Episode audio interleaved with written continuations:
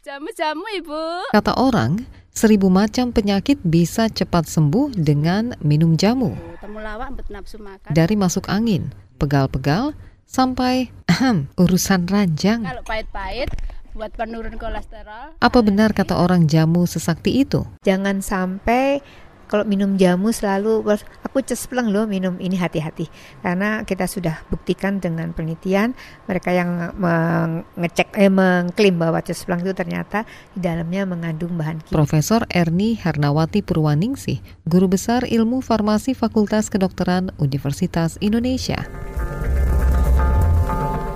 Anda sedang mendengarkan Sains Sekitar Kita. Sains Sekitar Kita. Produksi KBR dan The Conversation Indonesia.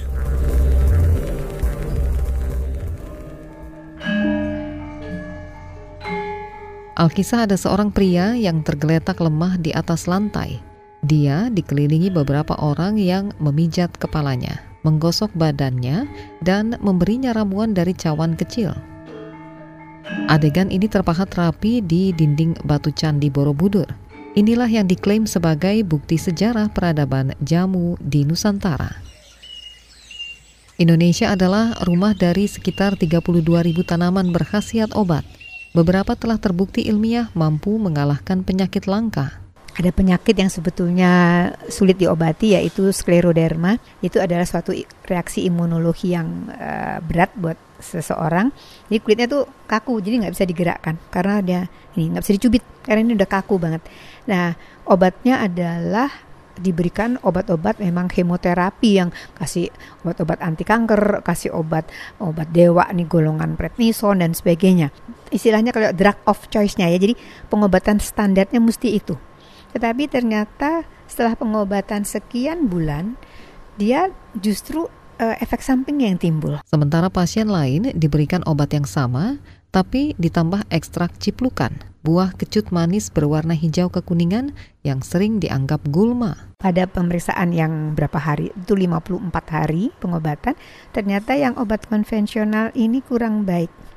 Karena kualitas hidupnya juga lebih jelek, karena dia obatnya juga itu saja nggak ada untuk daya tahan tubuhnya. Sedangkan yang mendapatkan herbal plus obat konvensional tadi dia ininya bagus ini ya. Jadi bisa dicubit lagi kemudian bisa digerakkan tangannya kekakuannya sudah mulai hilang. Yang mesti digarisbawahi jamu digunakan untuk meningkatkan daya tahannya bukan menggantikan obat resep dokter.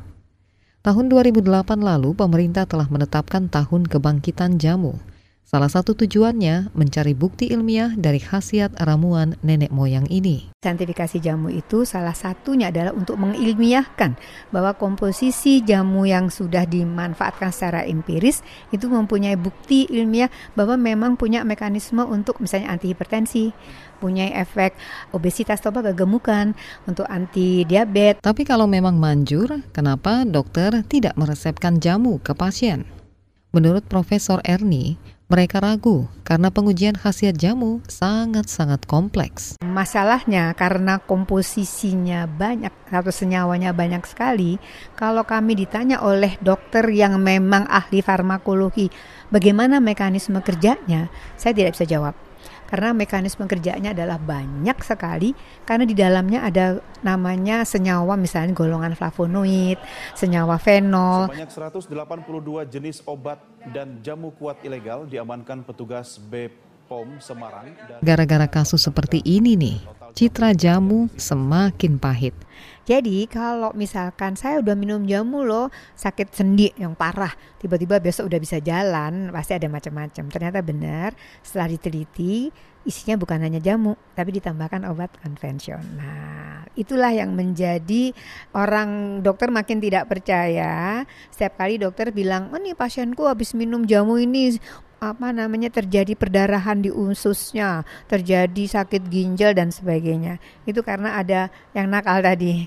Jadi ada pabrik jamu yang menambahkan obat namanya bahan kimia obat atau BKO. Dihidangkan pagi, siang, atau malam, jamu itu nikmat diminum kapan saja. Tapi ingat, jangan asal-asalan pilih bahan jamu. Soalnya ada beberapa tanaman yang justru berbahaya buat tubuh. Misalkan itu ada namanya kava-kava itu sejenis namanya sirih-sirihan. Kalau sirih kan menjalar ya. Kalau ini enggak, dia tegak tumbuhnya seperti sirih. Itu ternyata uh, efek sampingnya besar sekali ya terhadap uh, ginjal, terhadap otak dan sebagainya. Sehingga ditarik dari peredaran. Oke. Okay. Terus jamu seperti apa nih yang aman, Prof? Kalau yang herbalnya itu sering dipakai sebagai uh, sebagai bumbu, maka itu yang dianggap yang selama, selama ini yang paling aman ya. Contohnya kayak kunyit kan dipakai bumbu. Kalau temulawak enggak ya. Salam itu kan juga bumbu. Kemudian jahe pakai bumbu. Rata umumnya adalah aman.